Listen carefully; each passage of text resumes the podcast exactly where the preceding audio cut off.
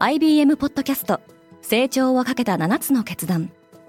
成長をかけた7つの決断とは今後3年間に世界を形作ると予想される7つのビジネストレンドについて IBM が何千ものクライアントとの対話に基づき提言をしたものです。このポッドキャストでは変化の激しい時代において企業が下すべき成長をかけた7つの決断について日本 IBM の7人の専門家と考えていきます。今お聞きのリスニングサービスにてぜひフォローボタンからフォローをお願いします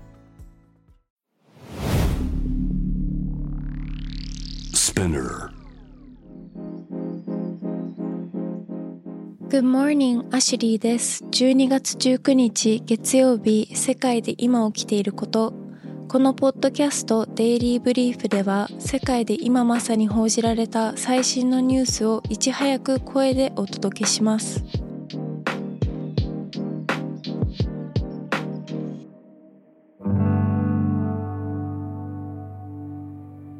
マスク流の改革がまたしても波紋を呼んでいる。ツイッターが主要メディアの記者アカウントを一時凍結したことを受け、国連や EU の当局者が相次いで懸念を表明しました。ツイッターでは複数の記者アカウントが凍結された後、イーロン・マスク CEO が自身のアカウントで実施したユーザー投票の結果を受けて凍結解除を発表しました。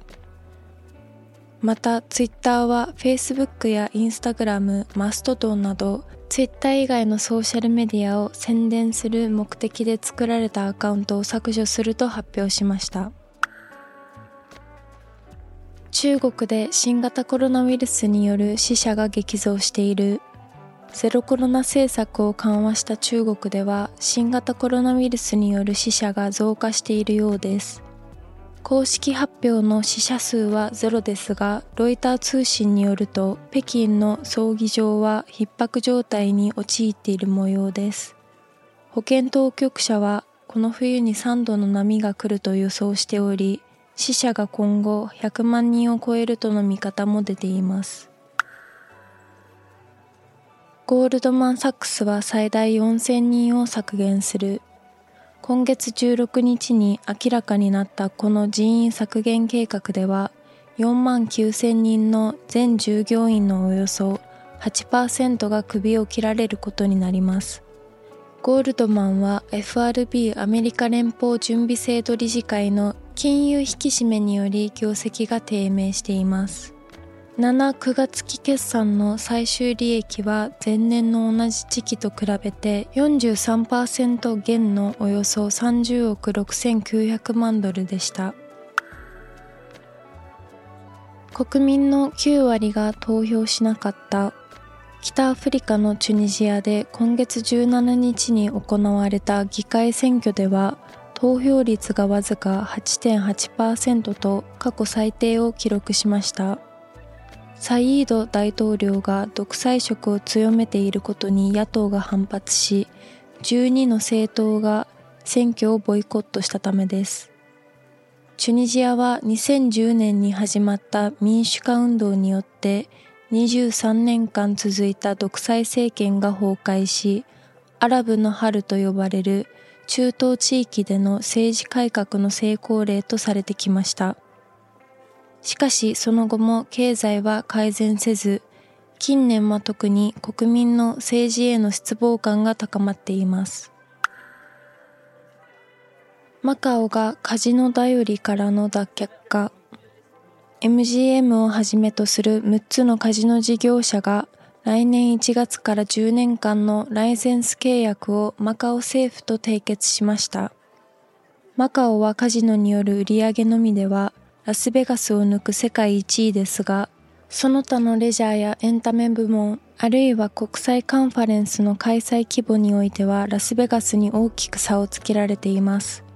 今回のライセンス更新でも事業者にはカジノ以外での新規投資が求められた模様です。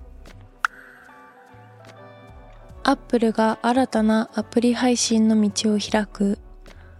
アップルが iPhone や iPad などのデバイスで App Store を通さずにアプリをダウンロードできるよう準備を進めていると各メディアが報じました。これは EU の新たな競争法に対応するための動きで、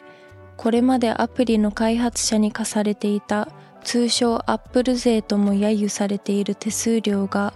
今後解消されるかどうかに注目が集まっています。今世界で起きているニュースをいち早く受け取りたい方は Spotify、Apple Podcast、Amazon Music などでぜひデイリーブリーフをフォローしてくださいね。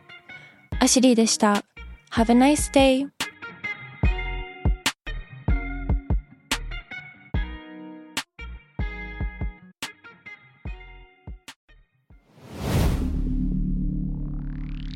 Spinner I'm your boss Mila and Reiko. 長谷川ミラと佐藤真子にシュレイコの二人でお送りしている東京ヤングバス同世代で共有したい情報や悩み私たちが感じる社会の違和感などシェアしています。毎週月曜にスペナーも通じてニューエピソードを配信中。メッセージは番組概要欄のメッセージフォームからお願いします。東京ヤングバス聞いてね。バイリスナーの皆様より多くのリクエストをいただいている話題のニュースを深掘りしたエピソードを週末の有料版で配信中です。今なら1ヶ月無料トライアルを実施中。詳細は概要欄に記載しています。この機会にぜひ聞いてみてくださいね。感想ご意見もお待ちしています。